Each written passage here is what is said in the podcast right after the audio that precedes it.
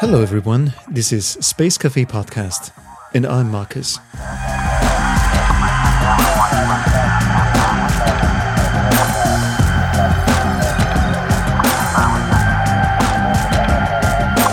So, as I'm weaving through the backstage area of an event in Austria, I feel a tap on my shoulder. Turning, I'm met by a cryptic smile and a finger pointing to a figure in the distance. Do you know that guy over there? The person asks. Caught off guard, I attempt neutrality in my response. No, not that I'm aware of. Good. The stranger replies, You should get in touch while he's still easily approachable. The man there, well, and I felt the person wanted to draw comparisons to a very famous person in the space scene, but he didn't. So he proceeded I'm hesitant to drop names, but let's say this guy over there could be the next very big thing in space travel. Intrigued and somewhat mystified, I make my move, wandering over to introduce myself. Before I could even finish my introduction, he cuts me off. You're the guy from the Space Cafe podcast, right? Someone told me I should talk to you. And just like that, we were double dated.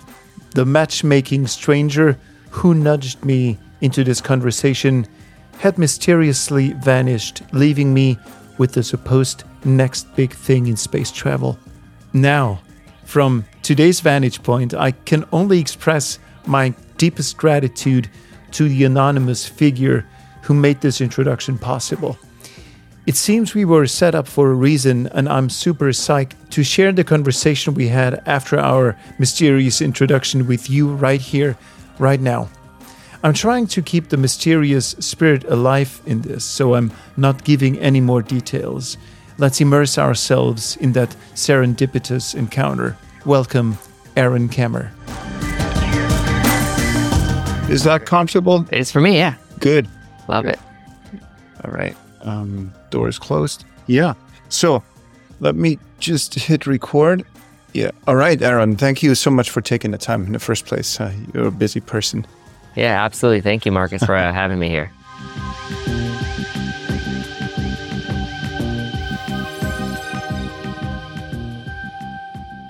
Uh, One, one of my favorite, most inspirational Bill Gates quotes is he says, Most people overestimate what they can get done in one year, but underestimate what they can get done in a, de- a decade. Yeah, yeah. So I'd take that even further. If, if you underestimate what we can get done in 10 years, I think as a society, we underestimate what we can get done in a century, a Right. hundred years. Right. We can get a lot done Right. in a hundred years. And so I like to take the long view, you know, both personally to kind of, you know, get myself out of any hole or problem I'm dealing with. like, okay, does this really matter? But also, uh, professionally, because I really think it helps make sure that you're working on the right things. Absolutely. So, what is it that you're working on right now?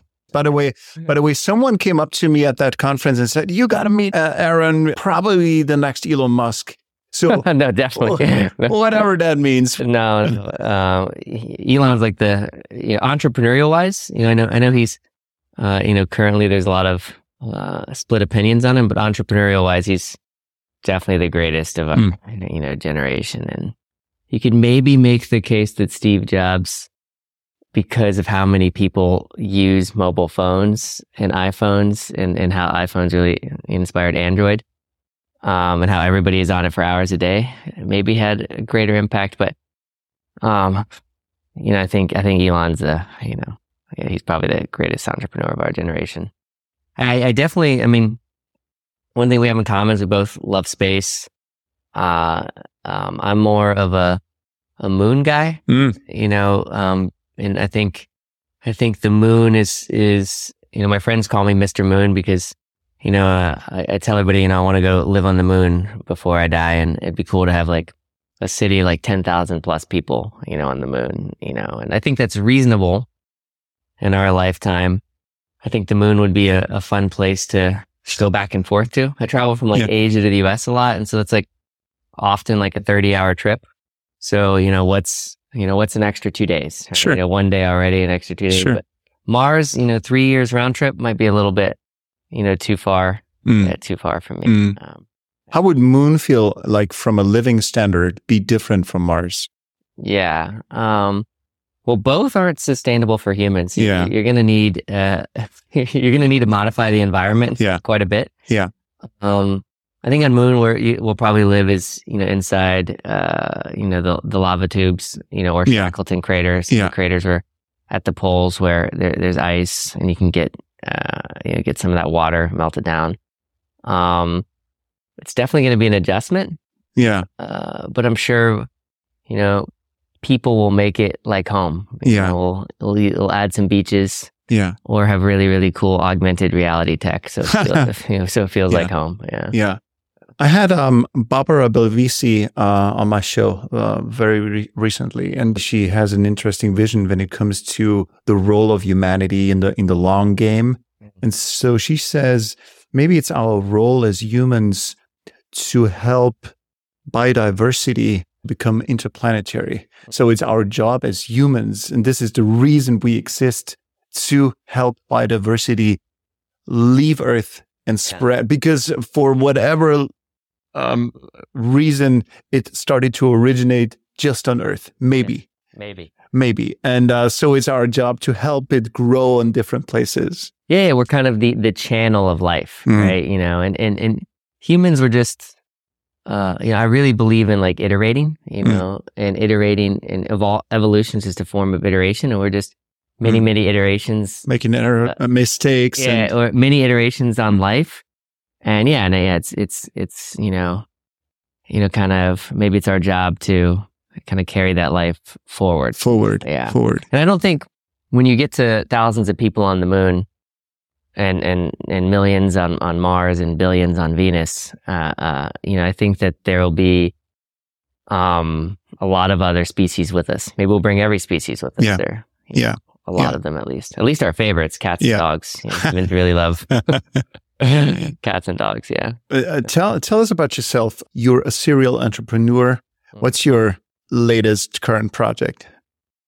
Yeah. So my latest current project is a company called um, MaxSpace, and the idea is to get you the maximum amount of space in space. Mm-hmm. So um, space is very space limited. Hmm. You know, for, you know, believe it or not, for for humans and Yeah. life and and to do interesting things. So right now we have the International Space Station um, and the Chinese Space Station, and and um, that's basically where humans go. It's it's not a lot of volume. Uh, the International Space Station has about a thousand cubic meters. Mm. Can fit max probably up to a dozen people. Hmm. Um, it, it took uh, 60 launches and a hundred billion dollars roughly to build it. To build it. Mm. So that's that's really really expensive, and um, you know if, if if you had to do that every time you want to bring up a dozen people, it's not going to be sustainable. Yeah. So so um, the current method of basically building space stations, you know, and and and and habitats for people to go is not sustainable. And so um, one of the the known kind of evolutions of where space stations would go is uh, inflatable space uh, technology or expandable space habitats. because you could shrink wrap it on Earth Yeah, and ba- then inflate it. and, and inflate it. Yeah, Ah. you, you know, you, you basically, um, you know, all launch is kind of lim- limited by the amount of volume and uh, mass that you can launch Mm. up.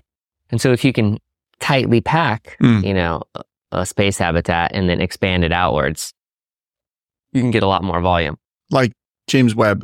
That was like a that- proto- prototypical, tightly packed. That was very tightly Yeah, packed and yeah. deployed. It was a little bit Yeah. different of a you know mechanism, but that that's the same idea. Mhm. You want to tightly pack and then kind of expand, Mhm. you know, out, outward.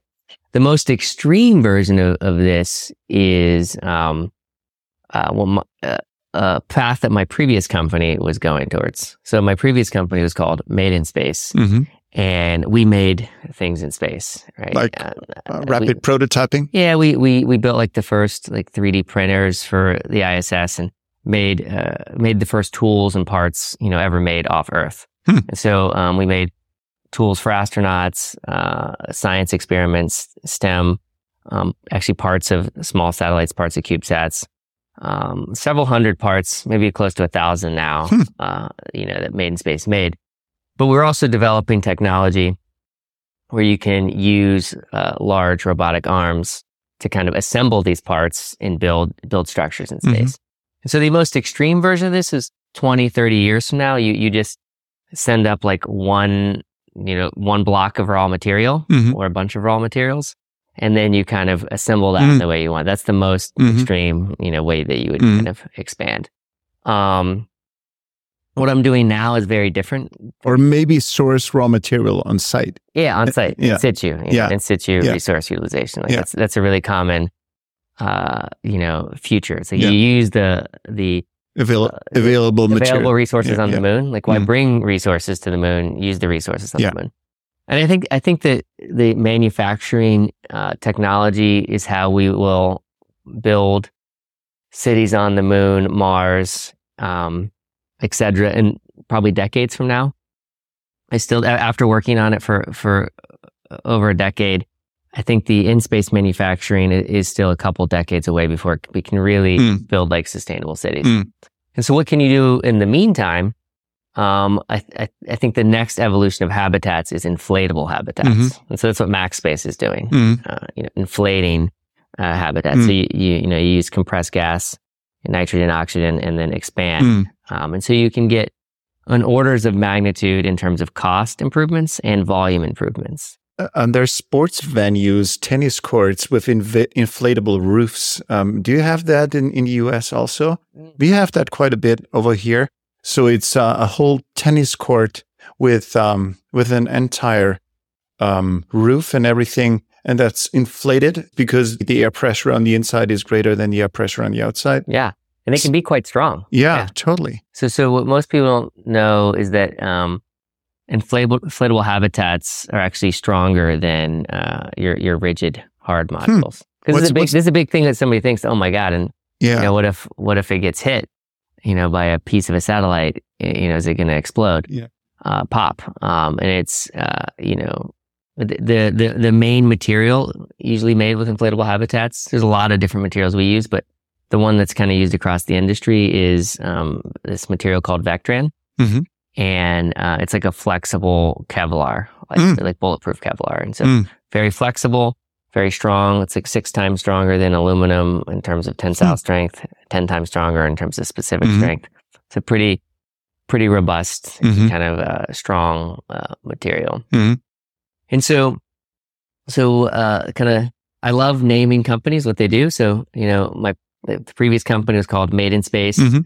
and we, uh, you know, uh, sold that to a, a great firm called Aero Equity, and they they turned it into Redwire, Hmm. um, and merged it with a few other companies, and, and now it's you know on uh, on the public stock exchange. Um, so Made in Space, we make things in space, and Max Space, we get you the maximum amount Mhm. of space in space. Mhm. And um, I, I learned through working on Made in Space that just how space limited we were. And that's what took me down the path of inflatable habitats. And that's where I met essentially who I would consider as like the godfather of inflatables, uh, this guy named Maxim. Mhm.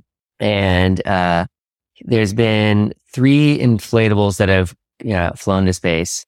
And he built the pressure holes for two of them and designed the third one. Hmm. So he's done a lot of space inflatable work.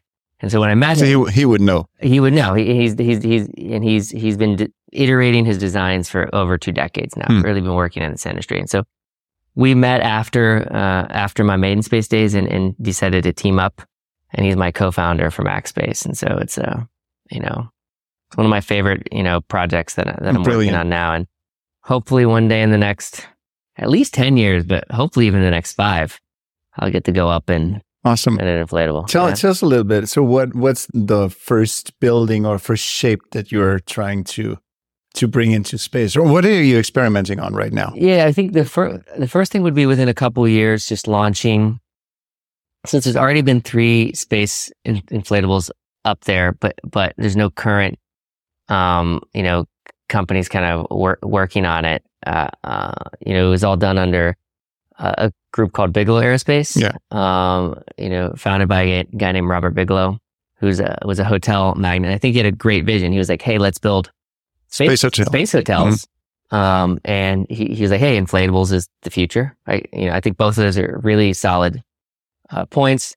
I think the issue is just the timing. Mm. So if you even go back like a decade, like I started Made in Space in 2010, there was, I think like single digit launches that year. Mhm. Um, and I think in like the past few weeks, there's been that many launches, you know, maybe even in the past like week or two, um, as there was the entire Mm. year of 2010. So there was really, and there wasn't a way to get, you know, Americans couldn't actually even fly, you know, to, to space. You know, we were relying on uh, Roscosmos, the, the Russians at the time. Um, and so it was just a little bit, you know, Bigelow's a little bit kind of, kind of before, before its time. Um, and so since there's no, uh, no provider of, uh, flying space inflatables today, um, that's, that's kind of going to be our first Mm. uh, thing is the next couple of years is, is, is, uh, aiming to get Mhm. up, in, up in space. Um, it'll be, you know, probably something small, probably like, you know, you take like a two cubic meter Mhm. which is, you know, a little bit bigger than a suitcase and inflate that to something that's like, you know, 20 cubic meters, Mm. which is maybe roughly the size of like a small cruise ship cabin Mhm, room, mhm. maybe a little bit Mhm. smaller, uh, uh, big enough where it's like, okay, this could actually feasibly be like, Is- like, like a room. So, so what would it look like on the inside? Would it just be a, a hollow shape? Yeah, it'd just be like a hollow shape And what- you know, round. But, but ultimately, would the so the eventual, the so so what, what would this thing look like um, once you're where your vision is at? yeah, I think that in, uh, near term, it would be very similar to, you know, space station modules. Yeah. So, So hollow shape. hollow shape, um, at least 100 cubic meters. Mhm. You know, that's the average size of a space station module, 100 cubic meters. Um, uh, You bring gear inside, then inflate it. yeah, yeah. You, you and you with in, uh, you can inflate most things. You can inflate like walls, Mm. inflate beds, Mm, storage, um, compartments. that's all part of the inflatable. Yeah, you, you, Ah. you inflate all. You know, Interesting. You, you know, eventually you're going to inflate all that, like in the next for the for the usable iterations. You Huh. want to inflate as much as you can, right? Huh. Um, you don't want to, you know, send up like you know a bunch of you know desks, right, that take up a lot of space. Okay, so you wouldn't put a desk into that inflated hollow shape. No, you would inflate the desk. Ah, inter- Yeah. that's interesting. Now, now I think there's, I think, um, you can't inflate everything. And so this is where we're going to, you know, um, you know, hopefully work with a lot of companies out there. There's a lot of things that you, that you can't inflate. So you can't inflate an entire space station because Mhm. you need, um, you need windows. Um, you need, uh, you know, hatches, uh, and connectors. You need, uh, really big important ones. You need life support. So you're going to need, uh, you know, ECLSS and Mhm. environmental closed loop life support systems. Mhm. Um, that is, you know, really, you know, really kind of important. Uh, Mhm. um, that's, that's going to be needed. So I think the first iterations, uh, hopefully is, um, you know, NASA has this, uh, uh, these proposals out for a commercial LEO destination. Mhm. Um, and there's several groups that are working, you know, on these, uh, um, like Blue Origin, Mhm. Voyager, Mhm. Axiom. Um, and so my hope is, uh, we'll be adding modules you Mhm. know, in the, in the near term, you know, to that. Um, if you want to go crazy, crazy far term, you know, like in a decade. So a lot of people believe Starship's going to fly. Mhm. Um, you know, I believe it. Yeah, will I totally believe you it. know, if, you know, at some point, maybe even this year. Yeah. Um, and so it'd be great like, if you could inflate out of a Starship, you know, like an entire stadium Mm. you know, you know, try to get uh, a lot of volume in Mhm. space. Like what happens when launch, like launch is going to get more and more commoditized over the next de- Mm-hmm. decade. It's going to get cheaper and cheaper. So what happens when launch is no longer a bottleneck and uh, space real estate Mm. is no longer a bottleneck and you can open up entire industries, you know, um, of things that you could do, uh, you know, in space. And I think there's a lot of, uh, you know, e- excitement around entertainment in space. you know, like like you know, Tom Cruise and Hmm. um, uh, James Cameron Yeah. have been you know talking about wanting to film a movie up there for a Yeah. while, but very space limited. Um, you could do you know MMA in space is you know fight nights in space would be would be amazing. Sports in space is something that uh, me and a lot of my Made in Space co-founders have been like dreaming about doing. Uh, uh, you know, kind of for for a while. Um, Zero gravity sports. yeah, That's zero pretty gravity cool. sports. You know, imagine imagine like a Harry Potter, uh, you Yeah. know, you know, Quidditch, you know, you know, Totally. you know, type thing. Uh, um, uh, the, uh, you know, this guy named Andrew Rush, who's the ex CEO of Made in Space uh, after me. Um, you know, he loves, you know, he loves the, uh, the zero gravity sports. You know, it's like really, that's his like, you know, where he sees kind of the future going. It gets me jazzed kind of thinking about it. Um, I think, uh, uh, imagine, uh, like, you know, concerts in space or, um, I don't know if you ever seen Cirque du Soleil. Mhm. I might be pronouncing that wrong. I always, I always don't know.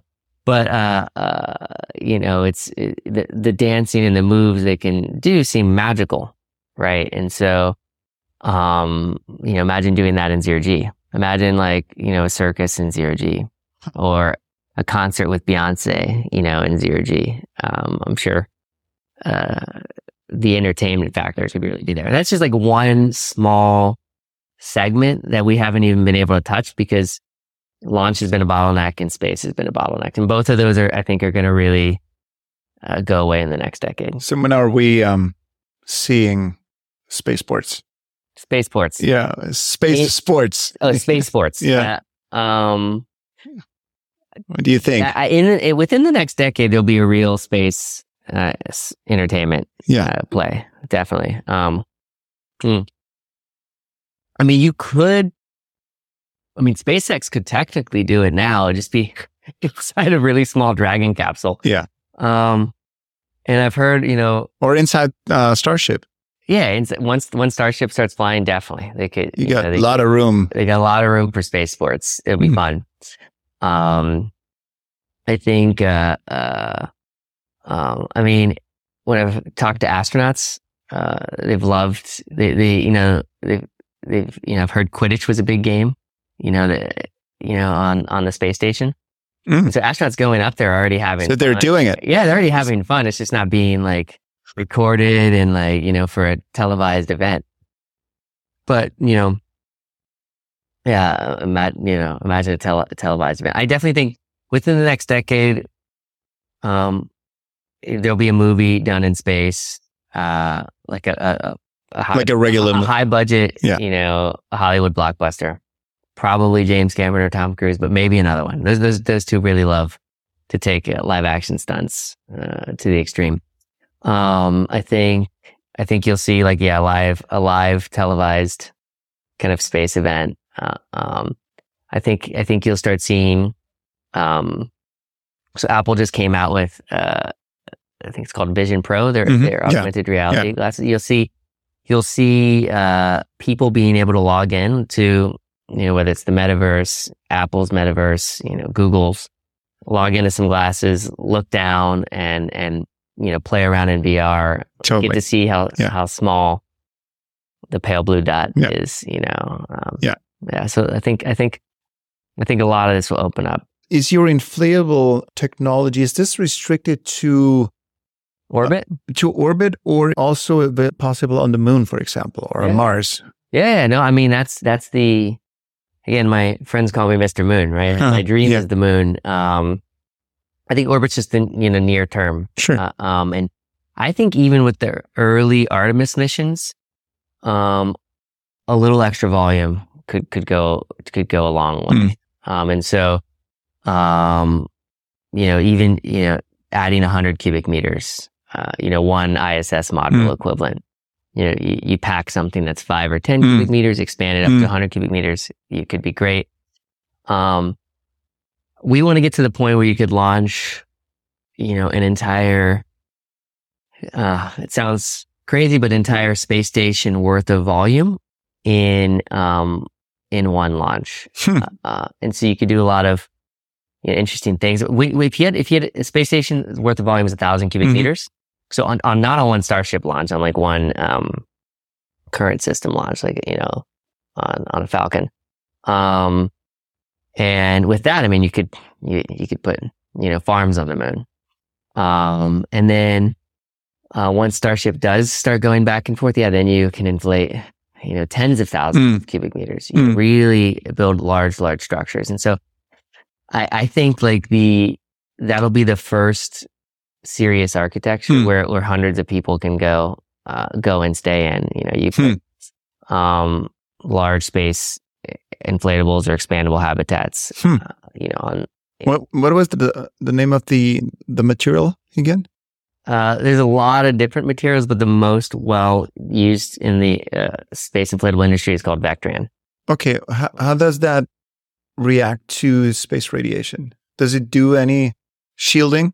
Uh, it does do it does do um, some shielding. It's a little bit better than your hard modules. Mhm. Uh, that like inflatables are also like a very robust multi-layer system, and so even more so than a hard module. And so uh, you do get radiation protection that's at least equivalent, if not better, than a hard module. Mhm. Um, the current systems today is not going to like protect you like on a trip to Mars, Okay. you know, or something. And I still think like on the moon, you're going to want to be underground. Uh, this is why I think lava tubes is probably where, it, Mm. where it's at, or in a crater, Mhm. uh, um, is where, Mhm. you know, the, uh, if I had to, if I had to like guess, like 50 years from now, if I could snap my finger and like, you know, pick a spot on where there's like a thousand people on the moon, 10,000, probably Shackleton crater and probably like Hmm. dozens of countries, like, you know, not like one country spot. Hmm. That's like the, you know, um, hopefully a Hmm. shared, Hmm. uh, you know, kind of place. Yeah. Hmm. Why would it, would we go in the first place? Why would we go to the moon? Why would we want to have a city on the moon? Well, it was uh, you were talking about your com- conversation with Barbara from Interstellar Labs, and she's amazing and super inspirational. I, I really kind of I believe I believe in that component. You know, we're kind of the shepherds of life. Mm. Um, I also think like look, humans are kind of natural explorers. Hmm. If you see like what over the last like less than a hundred thousand years have we expanded, just we kept you know reaching out further and further and further until we across the globe. And sure we made some mistakes along the way and and we could be doing a better job to uh, you know uh, sustain earth and, and other life forms. And i think we're trying to get better at that.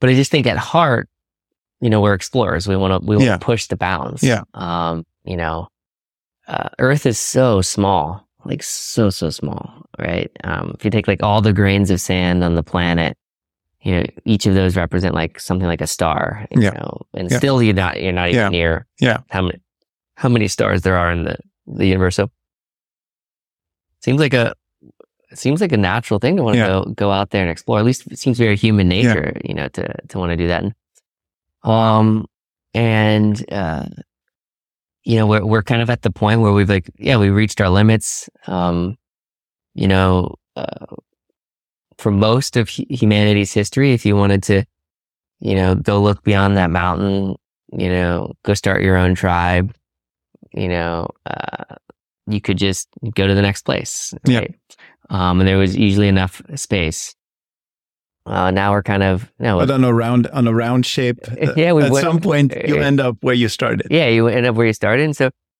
um, yeah, I think that I think just like the, the exploration aspect is the exploration going over that next hill is really important. I, I do think there's a lot of benefits, um, uh, you know, to going to space. I think I've, uh, Jeff uh, Bezos has talked about a lot about, uh, you know, bringing all, bringing all like heavy, heavy industrial manufacturing off Earth, Hmm. right? You know, because very pollutive, you know. Hmm. Um, so going back to what you're talking about with ISRU, like, you know, maybe a hundred years from now, we're, we're not, you know, doing any of that stuff Hmm. uh, on Earth. We're, you- we're on the moon, we're on Mars, uh, Venus, hundreds of other moons of throughout the, uh, or satellites throughout the, you know, solar system, like doing it all there and, and bringing it back, uh, you know, for Earth's benefit.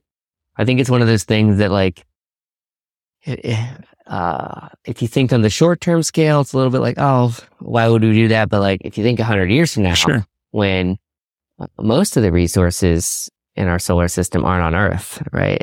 And and most of the things that could really benefit people and humanity. And so, I think it'll solve a lot of problems in the long run. That's crazy. I mean, like a hundred years, that's nothing in the long term. It's it's nothing Yeah, in yeah. terms of society, but it's like everything in terms of an A individual. human right? lifetime. yeah. Yeah, yeah. So, But maybe, maybe with um, whatever kinds of technologies we're cooking up at the moment, we are extending our lifespan in the first place. Yeah. Who knows? Who knows? well, that that's part of the reason. So I started working. Um, one of my other companies I started working on was in healthcare. It's you know called Century Health, Mhm. and it, it, it all started because I was like, man, well, I really need, I really would love like my goal. I'm very goal goal goal focused. It's like my goal is to, you know, you know, go live on the moon before I die. You know, not just me by myself, but thousands of people, Yeah. you know, that are like minded and love to have, you know, love that experience. And, and I've been working in space now for like 15 years and I was like, oh man, this is been pretty slow. we have made a lot of progress in the last 15 years, but still it's been pretty slow. Um, and I was like, okay, well, maybe I need to live longer. I was like, one variable before I die is like to not die young. Yeah. Larry, maybe if I live to like 100. yeah. And so that's why I called the company like, you know, Century Health, Mhm. you, know, you know, for a century. Um, uh, I like that origin story Yeah. because you can't speed up technology and evolution of technology. You need to s- extend your lifespan. yeah, expand li- extend lifespan with it, and then, um, yeah. So when I'm 38 now, I mean, probably in the next, probably the next 60 years, if should, like ideally in the next 30, 20 to 30 years, you can have like a thousand plus people on the moon, but at least in the next 60, um, or something bad has really happened. Uh, uh, so, um, I think the lifespan component is, is key. Yeah. Fascinating. There's a theory, the great filter theory, um, that any kind of civilization will ultimately end up as a technological civilization, and technological civilizations run the risk of destroying themselves for many, many reasons. And so we're going through filters as a society, and maybe one filter will hold us back by calling it quits with who we are. And so, can you Yeah. draw in any inspiration from that idea, or do you think it's just It's more of a reason Yeah. to um uh to expand into space, right? You Yeah. know, it's it's a lot harder to to create a backup in space? Yeah, it's a lot harder to just it's you know, if we were on Earth and Mars, um or Earth, Moon and Mars, or definitely Earth, Moon, Mars, Yeah. and Venus. I mean, we're you, you would need a, a solar system wide event to really Yeah. destroy all of humani- Yeah. humanity. Um, whereas right now, I mean, it's not. We're probably we have the greatest individuals have the greatest amount of power than they ever have, Mm. right? So it's not, um, you know, it's not impossible for one person to, you know, you know, do, a lot, do a lot of Yeah. harm, Mm. and, Yeah. and uh, um, or or just other than maybe not even people like you know pandemics like we Mm. experienced. You know, Uh, Yeah. you said this podcast was started in the last pandemic. Yeah. you know, there's uh, you know pathogens that can even be much worse and and uh, that can be can maybe even conceived in a lab. Mm. So you, you, de- I definitely think that that's a possibility. I don't think it's the most likely outcome, but it gives more reason to why I think yeah we need to To do what you're doing. to to to to uh, to go out into Yeah. space. Um, and I I think I think just it's like space is it's it's exciting because I've seen you know I think I think like the cohort I like to think of like cohorts of like space companies and your your cohort zero was was was like uh you know SpaceX Blue Origin uh maybe Virgin Galactic. Um some since some of those have you know done really well like SpaceX obviously is I think you know completely changed uh, the space industry uh, uh for the better. Um and then you know maybe you know we started Made in Space and those company those companies were all still around. There wasn't too many others i think started uh, you know i think we were either at cohort one or two. There was maybe a half a dozen Mm. companies started around the same time we were like planet labs uh satellogic um a lot of these are started in kind of in this same place you know outside of nasa ames Mhm. uh, under pete worden ashlee vance had a, a, a great book that kind of lays that out. Mhm. Uh, Pete Worden and his impact, Mhm. you know, on the industry has Mhm. made a huge, huge impact on me. Um, and then so it went from maybe a dozen companies in the, like 2010. So it was like a handful, early 2000s. Um, and then I think Bigelow was in, in that first handful and then like a dozen, maybe a little more in, in, in the early tens, not a lot of space investment.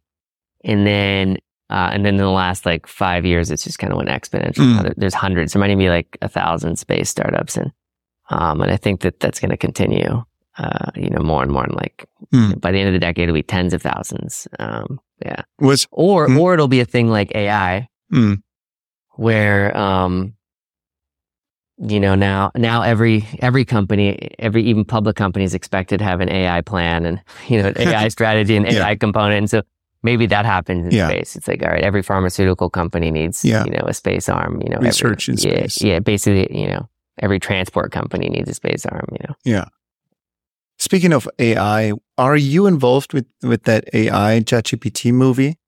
Uh oh yeah so So tell us about it. Oh man, that was that was uh that was great. Um so yeah, we uh it was uh basically d- it was in December Mhm. of last year ChatGPT came out. Yeah. And um you know, we've we, I've been playing around with GPT since GPT-2. Actually, one of my Mm. um companies called Magic. Uh, we we Magic Magic actually started really randomly out of a Made in Space lab, where we're incubating uh, one of my co-founders from Made in Space, Mike Chen, and all of his college buddies, and Hmm. they wanted to like change the world, didn't know what they want to work on, and we're incubating them, and um, the company got into Y Combinator, and uh, and then we pivoted in Y Combinator from like I think at the time it, we were doing like blood pressure concierge, right? But none of us had any blood pressure problems. and so uh, Paul Graham, uh, you know, founder of Y Combinator, he's like, "Why are you guys working on this? This makes zero sense. Like, go go work on something that at least if you're not if you're not solving like at least your own problem, you're probably not solving anybody's Mm. problem." It's like, okay, that's good advice. Um, and so uh, me and Mike both really, uh, you know, have, ha- love uh, being like productive, like delegating, like you know, you know, efficiency, like just kind of obsessed with, you know, trying to, uh, you know, accomplish more with less, and um, uh, both so you can make more impact on the world, but also so you can, you know, have, uh, you know, kind of enjoy your life, right? And so, um, and so we we had this idea. It's like, what if you could get uh, whatever you want over a text message, right? And so we launched Magic, uh, you know, with that, and then like it immediately got like a hundred thousand, uh, Hmm. you know, signups, you know, kind of kind of overnight. And um, it was not powered by AI. This is 2015. It was all powered by people. Hmm. Uh, um, but you know, we uh, you know we we got to the point where we have thousands of magicians that we call them that are helping people, you know, Mhm. kind of get get stuff done. And so early, like in G- GPT two, uh, the current Chat GPT as of this is as of now is on GPT four or three point five, depending Mm. which one you use. If you're paying or not. Yeah, yeah, exactly. Uh, uh, the, the GPT-2 was open sourced. And so we took back in the day the open source model and like ran Magic's data on and, you know, had a little, our own little Magic, uh, you know, uh, you know, LLM, so to Mhm. speak. Um, and so we've been playing around with this stuff for a while, but it, it never felt like it was quite, I think for most people, including ourselves, it never felt like it was quite like product ready, Mm. right? It wasn't, it wasn't ready enough to kind of like roll out Mm. kind of in, into the market. And I think Chat ChatGPT and, and, and Sam, uh, um, who was also the head of Y Combinator when we were at Mhm. Y Combinator, he, he really, uh, the whole OpenAI team, they really kind of changed that, you know, with ChatGPT. And so, um, back, back in December when it came out, you know, I was playing with it, you know, like a lot of people daily. I was like, Mm. this is a game changer, you know. Um, it was, it was using GPT-3, which had been out for a while, but then it had a really nice chat interface. And so it was enough that people could understand. And I was showing one of my friends, this guy named Richard Juan, who, you know, he's a, a famous actor in the Philippines and a host of a TV show called Big Brother. I was like, I was like, it's like, man, I think you could like, you know, make a, make a film with this. I was like, look, it writes a script, Mhm. uh, you know, um, it, it can give a videographer instructions. Like you know, uh, it can say like, you know, exactly like what it wants, like pan in from this angle, uh, look at the face this way, um, use this, this type, this style of lens, have this kind of music in the background. It kind of had everything, it, wear these clothes, uh, and all that.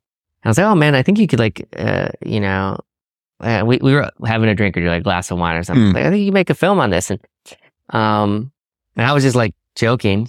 Uh, and then uh, the next day he calls me up and he's like, Hey, you know, I've got the actors, the videographer, I've got everything ready to go to the set. Let's do it. And I I was like, all right. And so it was during the holiday, you know, during like around Christmas break. Uh, uh, I can't really stay still apparently. And so we made like a five or six minute, uh, yeah, film that was, you know, written and directed by AI or ChatGPT in particular. Um, uh, and it really, it was, I, we kind of did it just to kind of show people. Uh, so- we were really early adopters, Yeah. right? This is like in the first couple Yeah. weeks of ChatGPT. It's like, guys, this is here uh, um, and show people like the, this is you know you, you got to start thinking about this in your in, in in your life. And I would say the film is not good if I had to be honest. Is it is it on YouTube? yeah, it's on YouTube. So what what's it called? Uh, Safe Zone. Safe Zone. Safe Zone film. Okay, yeah, cool. And you could watch it. It's about getting away from AI to a safe zone. It's pretty meta. Um, and uh, it, I wouldn't say it's a you know like a great film. It's probably not that not that good, but I mean, it was using GPT three, which you know is like about a college student at, at educated Yeah. level, and I could feel the film was like what a college student Yeah. you know might might make. Maybe that's the audience. Yeah, yeah. The vi- the videography is really good. We had a great videographer who, who did the shooting. That was good. The script, I think, had some, you know, uh, room to improve. And and I bet if you did did it with GPT four now, Yeah. and definitely by with within the next couple of years, you're going to see a lot more customized kind of content. Yeah. It'd be cool if you And, want. you, and you're going to see video also. So because I, I play a lot with Midjourney uh, for stills, this that's crazy interesting, crazy crazy interesting, especially for in the filmmaking world. When wherever we're pitching something to someone, we need stock footage to illustrate what we're pitching, and so now you can like tailor make your your scenes without ever using camera gear. Yeah. So I'm really, really looking forward to that next iteration when it comes to um, giving us the possibility to play or to create video. Mm. I think that it's making baby steps at the moment. There's a bunch of concepts and papers out there. But um, do you know anything about AI generated video? Yeah, I mean, it's made a lot of iterations. Um, I I think I I completely agree with you. I think you'll be able to see within two years if you want to see Tom Cruise uh, as the Luke Skywalker in Empire Strikes Yeah. Back. You probably can. Yeah. Uh, um, I think it's really interesting. I think the um, I think the actors of our time are probably going to be acting for a thousand years. Forever. yeah, Right. Totally. forever. Yeah, Yeah. you know, they're Just gonna- need a 3D scan and, and- Exactly. Um, and, and they're already starting to, uh, you know, do this. And, and, uh, you know, you, it's like you, you, you want to make sure that you have rights to, to yourself. I think an actor's rights are going to become really, you know, really, really kind of valuable. Um, it'll be interesting to kind of see. Maybe you even see influencers start to become actors, even though they can't act, Mm. you know, even if they can't act. Yeah. Um, uh, without having to learn the skill of acting because, you know, the film will kind of make Yeah. it for them. And then people, people have asked me, am, am I worried? You know, cause there's a writer strike right now Mm. about this, uh, the screenwriters. I, I still, I still think screenwriters are going to be, having seen normal people interact with AI for writing a script and then a screenwriter interact, like the screenwriter, it's, it's amazing. They, Yeah. they can produce a hundred times, at least an order of magnitude, 10 times, uh, uh, you know, improvement, uh, uh, of their Yeah. work faster, right? You know, they can, they can, they can come up with a good idea. Yeah. See how it looks and say, okay, now let's kind of like iterate, Yeah. iterate this. Yeah. And, uh, and so, yeah. But still, AI is improving um, exponentially. So what what's left for us to do here here on Earth? It's- I mean, like if we like got all the actors never forever in the most brilliant movies because AI will exactly know how to tailor cut a movie and and shoot it to make it most. Uh, I mean, like future movies will probably be tailor made to the individual recipient, to the individual audience. So maybe we will never have like a global Blockbuster anymore because you will see the version that you, it's tailor made for you, and I will see the same film tailor made for me. I, I, I kind of agree, but I, I definitely think you're going to see a, a, much, much longer tail. I, Mm. I 100% agree. We're all going to get to watch the custom content. And if you can imagine like the Netflix algorithm of today, it's already trying to like figure out what you want to watch. But the future Netflix algorithms, if they're not working on this already, they should be, is going to be h- how to figure out what exactly you like in different uh, scenarios. So w- when you turn, when you hit stop, when you hit play, like when you're most engaged. Um, and then it'll be able to come up with entire custom shows kind of for you. And I think that, that, that trend, what's already been happening this last decade, just think of the explosion in content. Mm. Like go back a decade Mm. now versus how much content's coming Yeah. out like daily, Yeah. weekly, monthly. That's going to continue. and It can be more and more custom content. But I definitely don't believe there's not going to be blockbusters. I Mm. think everybody's still going to line up for James Cameron's, you know, next movie. Uh, when Avatar 6 is hopefully made in space. Uh, they're going to line up for that. I think, I think that there's still, I think we'll follow that, you know, that, you know, that trend of like kind of like long tail. But Avatar 6 will not be the one single tape played out to the world. It will be individualized tapes played out to the individual recipient. But it, it'll be both because I think like, um, I think there'll be a lot of people, at least me, I want to see James Cameron's, his vision, like Yeah, his, like his sure. vision. But then of course, yeah, then I would maybe also like to see like my own, Yeah. my own modifications. Yeah. But like, I do, th- I, I don't know. I'd be cautious of fear mongering too much that, that we're worried that AI is just going to like Take everything take every- over. take yeah. everybody's you know jobs and and and then i mean if it does then if nobody has to work it'll be really kind of interesting what do people do with their time um but this it, it's it's kind of been that there's always been this evolution if you look back into history of just you know roles that that that used to be a job and now it's not there like most people used to be Mm. farmers right and now very few people are farmers i think it's a, like an often cited kind of example and it's just a 100 years ago. yeah, yeah, Yeah. it's not that long ago. Yeah. And so, um, sure, there'll be iterations, but I, I definitely think, um, in movies, there's going to be uh, screenwriters. Actually, I, I feel like writers might even, um, become more, uh, uh, creative because they'll Mm. actually be able to go end to end. Like you're Mm. saying, you know, not just write, but then create the entire video, Mm. like write what, like they get to write, they get to Mm. prompt. Yeah. Prompting in, in many Yeah. ways is the best prompters are good writers, Yeah. you know, because they understand how to communicate. So they could prompt a whole movie, you know, um, and, and writing. So I think I think there'll be a lot of roles, you know, that are that are still there. Um, I I use, uh, you know, uh, AI to help with like legal stuff, for Hmm. instance.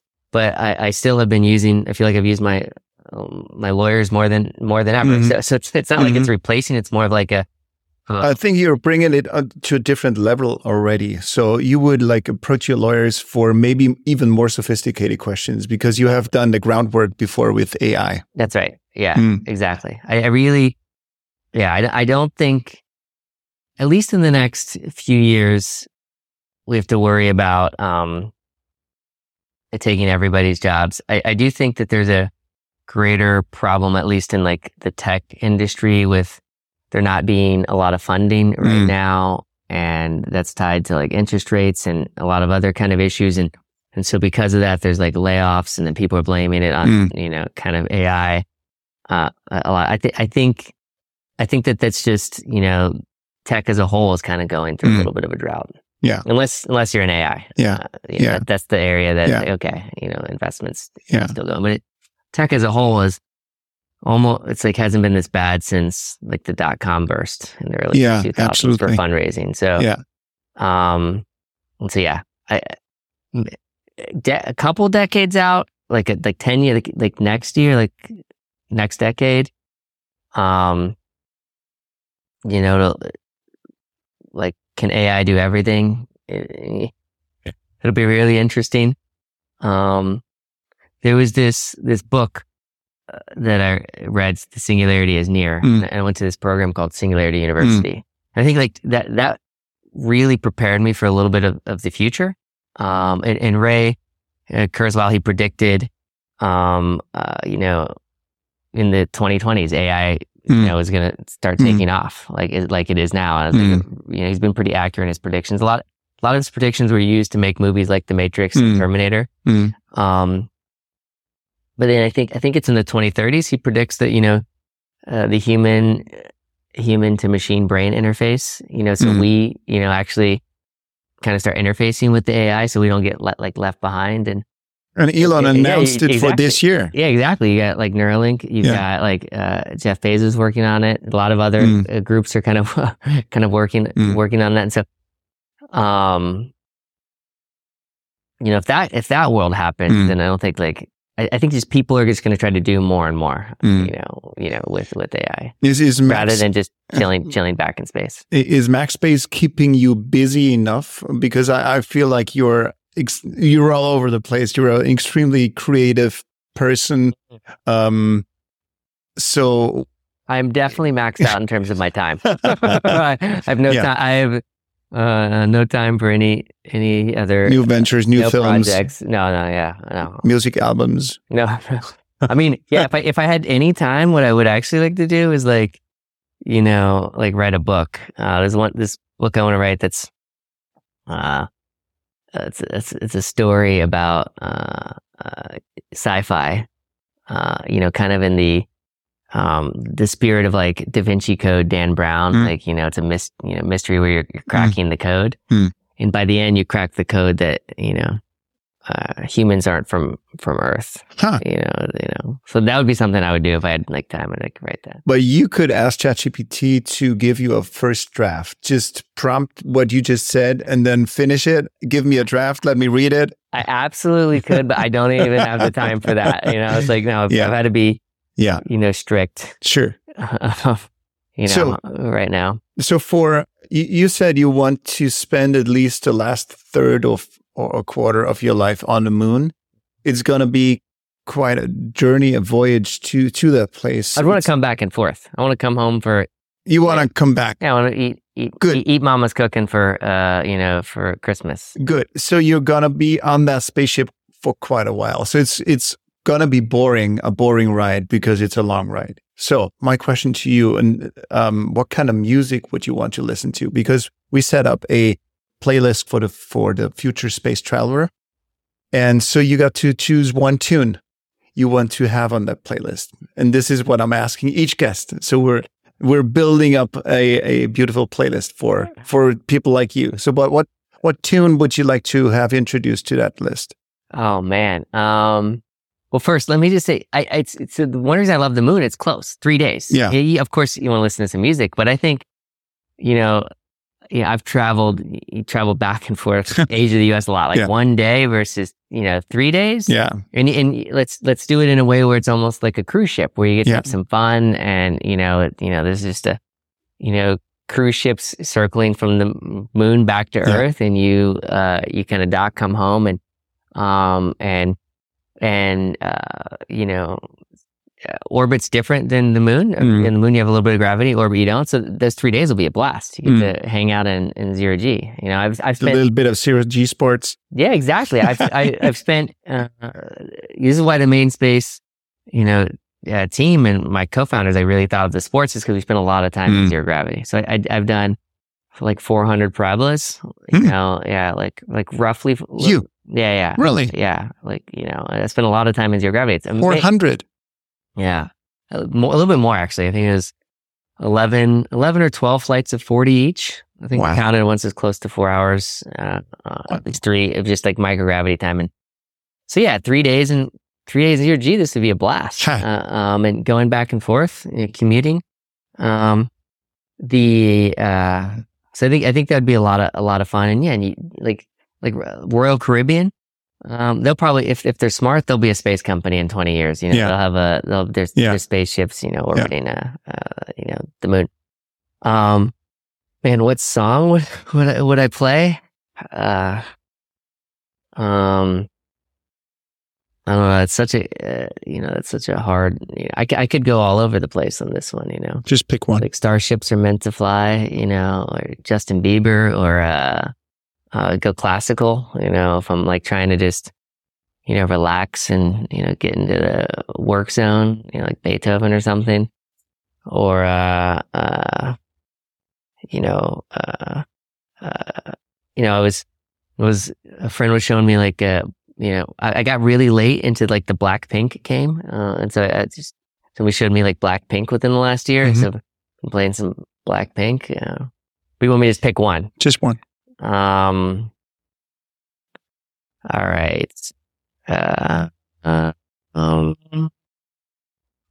I. Uh. Well, Britney Spears, hit me, baby, one more time. Good. so be it. So be it. All right. All right. One last question, Aaron. Um, a piece of inspiration um, we could leave our audience uh, with to ponder um, about whatever you would like to share. What espresso for the mind would you like to share? Hmm. Yeah. Um. There's this my fa- my favorite uh one one of my favorite writers is uh Wait But Why you know Tim Urban Mhm. um and he uh he has this blog post where he kind of lays out on a single page all of all of all of the days that you that you have in life um it's like thirty thousand something days if I'm recalling correctly. And uh but one dot equals one day. Mhm.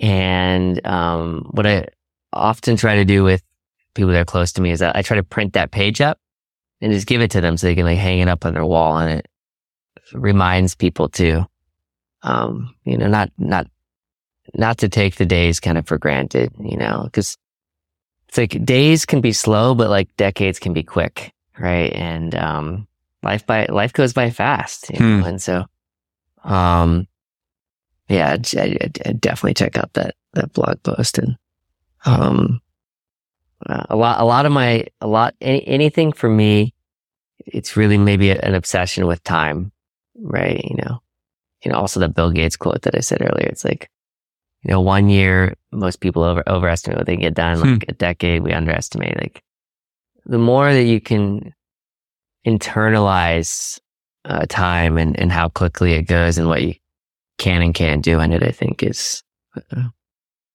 useful and both both professionally to to getting stuff done, um, but also to not forgetting to take a moment to enjoy life. Um, you know, going outside or going into the video game, you know, Hmm. what- whatever it is that you can Hmm. of enjoy. Yeah, Wonderful, Aaron. Thank you so much for taking the time. yeah. Thank you. Uh, appreciate it. Before we wrap up today's exciting journey through the cosmos, I want to take the moment to express my gratitude to all of you for joining me here on the Space Cafe podcast. Your curiosity and passion for exploration fuel this show, and I'm thrilled to be able to bring you closer to the wonders of the universe each episode. If you've enjoyed our journey so far and the insights from our esteemed guests today, I have a very small request. Could you please take a moment to rate and review the show on your podcast platform of choice?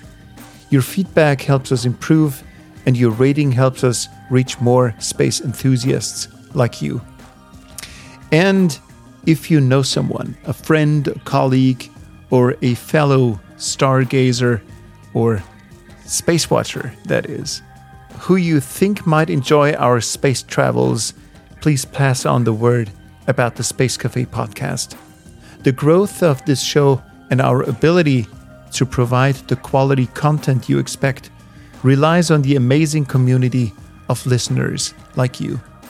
Thank you once again for joining us today. Remember, the cosmos is a fascinating place full of wonders and possibilities, and we're here to explore it together. Until next time, keep looking up and let's keep exploring the future, one episode at a time. Bye bye, my friends.